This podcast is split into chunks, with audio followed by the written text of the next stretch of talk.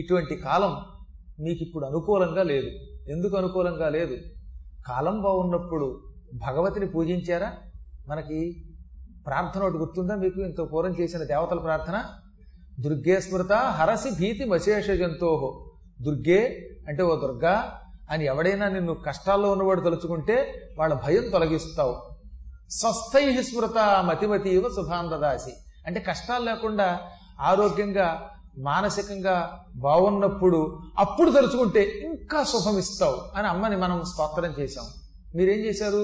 దుఃఖంలో ఉన్నప్పుడు స్తుతించారు, స్వస్థులుగా ఉన్నప్పుడు అంటే సుఖంగా ఉన్నప్పుడు ప్రార్థించడం మానేశారు. అప్పుడు ప్రార్థించుంటే ఇంకా ఎక్కువ సుఖం ఇచ్చేది, ఈ దుఃఖం వచ్చేది కాదు. అందుకే సుఖ దుఃఖముల రెండింటిలో సమానముగా భగవంతుణ్ణి ఆరాధించవలెను. సుఖ దుఃఖాలు రెండింటిలో సమానంగా పరమాత్మని పట్టుకుంటే అసలు దుఃఖం రాదండి. దుఃఖమే సుమిరను సభకరై సుఖమే కియా అన్న కోయ్, సుఖమే సుమిరను ఎది కరయితో దుఃఖ కాహే హోయ్ అంటాడు కబీర్దాసు. దుఃఖం వస్తే ప్రతివాడికి దేవుడు గుర్తుకొస్తాట, దేవుడు దేవుడు అంటాట. ఈ దుఃఖం పోయి మళ్ళీ వీడికి సుఖం వచ్చిందా? ఏ దేవుడు లేడు, నేను జీవుణ్ణి, నేనే గొప్పవాణ్ణి అంటాడు. వారికి ఇచ్చాడా? సుఖంలో ఉండగానే స్మరణ చేసినట్టయితే నీకు దుఃఖం ఎక్కడి నుంచి వస్తుంది? రాదు, దాన్ని తట్టుకునే శక్తి వస్తుంది అని ఎన్ని చెప్పినా మీరు వినలేదు. సరే, అయ్యింది ఏదో అయ్యింది, అన్నిటికీ దేవుడే చూస్తాడులే అని ఊరుకోకుండా అమ్మవారు ఒక సలహా ఇచ్చింది. అమ్మ చెప్పిన సలహా మీకు చెప్తా వినండి. దైవంచ వాప్యుపాయశ్చ దైవంచ వా అపి ఉపాయశ్చ ద్వావేవాభిమతౌ నృణాం కేవలం దైవమాశ్రిత్య నస్థాతవ్యం కదాచన.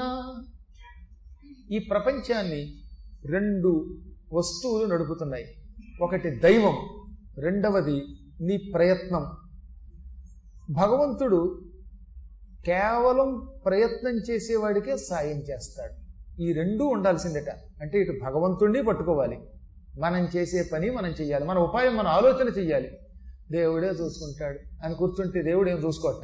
దేవుడు చూసుకుంటాడు ఎప్పుడు? దైవాన్ని పూజించి నీ ప్రయత్నం చేస్తే అప్పుడు చూసుకుంటాడు. ఉపవాసం ఉన్నాను, ఆ దేవుడే పెడతాడులే అని ఊరుకుంటున్నావా? అప్పుడేం చేస్తున్నావు? పిండి కావాలంటే వండుకుంటున్నావా? అప్పుడు మాత్రం వండుకుంటావా? తక్కిన వేళలో మాత్రం దేవుడే చూసుకుంటాడండి మనకెందుకండి అన్నాం. అంటే నీకు అవసరమైనప్పుడేమో నీ ప్రయత్నం చేస్తావు, పక్కవాడికి అవసరమైనప్పుడు మాత్రం దేవుడే చూస్తాడంటే ఎక్కడ చూస్తాడు? భగవంతుడు ఏం చేస్తాడంటే భక్తితో భగవంతుడిని పూజించి తాను చెయ్యవలసిన పని చక్కగా ఆలోచించి చెయ్యాలి. ఈ రెండూ కలిసి చేసేటటువంటి వాడికి భగవద్ అనుగ్రహం ఉంటుంది. కేవలం దైవమాశ్రిత్య నస్తాతవ్యం కదాచన, అన్నిటికీ దేవుడే చూసుకుంటాడు అని ఉండకూడదని చెప్పాడండి. ఇది అమ్మ మాటట. నస్తాతవ్యం కదాచన, ఎప్పుడూ కూడా పూర్తిగా దేవుడి మీద విడిచిపెట్టి నీ పని చేయకపోతే మాత్రం నీకు ముక్తిస్తాను తప్ప తక్కిన ఇవ్వను నేనండి ఆవిడ. నీకేమైనా కావాలంటే నన్ను నమ్ము, అర్చించు, నీ పని మాత్రం నువ్వు చెయ్యాలి. నువ్వు కఠోర దీక్షతో నీ పని చేస్తే నీకు నేను సాయం చేస్తాను అన్నమాట. నీకు సాయం కావాలంటే నీ పని నువ్వు చెయ్యి. చేయకపోతే అలాగా వండుకుని అక్కడ అన్నం పెట్టుకుని నోట్లో చేయి పెట్టుకుని తినక దేవుడే పెడతాడు, పెట్టవా పెట్టవా అని నోరు తెరుచు కూర్చుంటే నొత్తి నోట్లో పెడతాడా? నీకు అన్నం పెట్టడానికి నేను వస్తాడా? రాడు. ఆ రావాలంటే దాని స్థాయి వేరు. ప్రహ్లాదాది మహాపురుషుల స్థాయికి వెళ్ళినప్పుడు నువ్వు ఏం చెయ్యకపోయినా ఆయన చేస్తాడు. కానీ అలా చేయలేదే, నువ్వు సుకుడివి కాదు కదా, లీలా సుకుడివి కాదు కదా. కాబట్టి మన ప్రయత్నము మనం చెయ్యాలి, మన దైవ ప్రార్థన మనం చెయ్యాలి. ఇప్పుడు మనం ఏం చేద్దామంటే అమ్మవారిని ప్రార్థిద్దాం, ఆవిడ సలహా తీసుకుందాం, ఆవిడ ఎలా చెబితే అలా చేద్దాం. మన ఉపాయం ఆలోచించవలసిన ఏమిటి అంటే అమ్మని ఎలా పట్టుకోవాలో, అమ్మని పట్టుకోవడానికి కావలసిన ప్రార్థన నేను మీకు ఇస్తాను. ఆ ఉపాయంతో అమ్మని ప్రార్థిద్దాం, అమ్మని పట్టుకుందాం. ఇక్కడ దైవ బలం రావాలంటే నాకు ఇంకొక ఆలోచన తడుతున్నది. అదే ఉపాయం అంటే ఏమిటది? అమ్మవారు చెప్పిన మాటే. అమ్మ మనకి ఎంతో పూర్వం మహిషాసుర మర్దనానంతరం మనతో ఏమన్నది?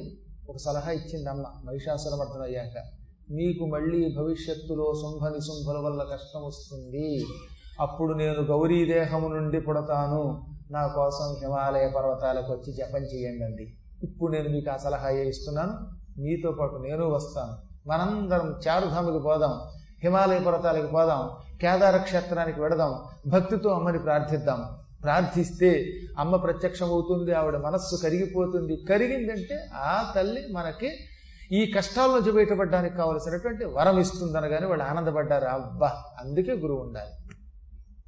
తీవ్రమైన కష్టం వచ్చినప్పుడు సరి అయిన ఆలోచన మనం చెయ్యలేనప్పుడు ఒక్క గురువు మాత్రమే సక్రమమైన ఆలోచన ఇస్తాడు. అందుకని గురువుని పట్టుకోవాలి, అందులో పట్టుకునేది కూడా సద్గురువుని పట్టుకోవాలి.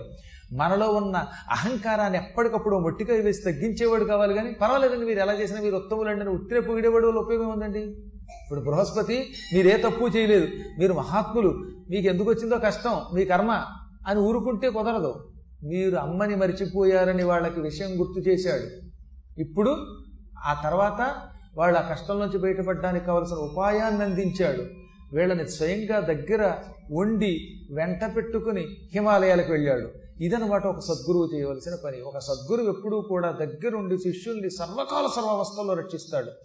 శిష్యుడికి ఎంత కష్టం వస్తే గురువు తట్టుకోలేటండి. గురువుల యొక్క మనస్సు వెన్నపోస లాంటిది, కరిగిపోతూ ఉంటుంది. అది కరుణతో కూడిన వాళ్ళు గురువులంటే. పాపం శిష్యులకి ఏదైనా బాధ వచ్చిందంటే ఎంత బాధపడతారో తెలుసా? అలా బాధపడకపోతే వాడు గురువు అవుతాడా? ఎంత దుర్మార్గుడైనా, తనని తిట్టినవాడైనా సరే, శిష్యుడు మళ్ళీ ఎప్పుడైనా గురువు దగ్గరకు వచ్చి, గురువు గారు నేను ఇలా కష్టంలో ఉన్నాను అంటే, అంతా మర్చిపోయిన ఆయన నీ కష్టం వచ్చిందా, ఈ కష్టం తొలగడానికి పని చేయరా అని చెబుతాట. అలా చెప్పే గురువు బృహస్పతి కనుకే ఆయన్ని వాచస్పతి అని కూడా అన్నారు. ఆ పుణ్యాత్ముడు వీళ్ళందరినీ వెంట పెట్టుకుని హిమాలయ పర్వతాలు చేరాడు. అమ్మ వాళ్ళని ఎలా అనుగ్రహించిందో రేపటి రోజు కార్యక్రమంలో చెప్పుకుందాం.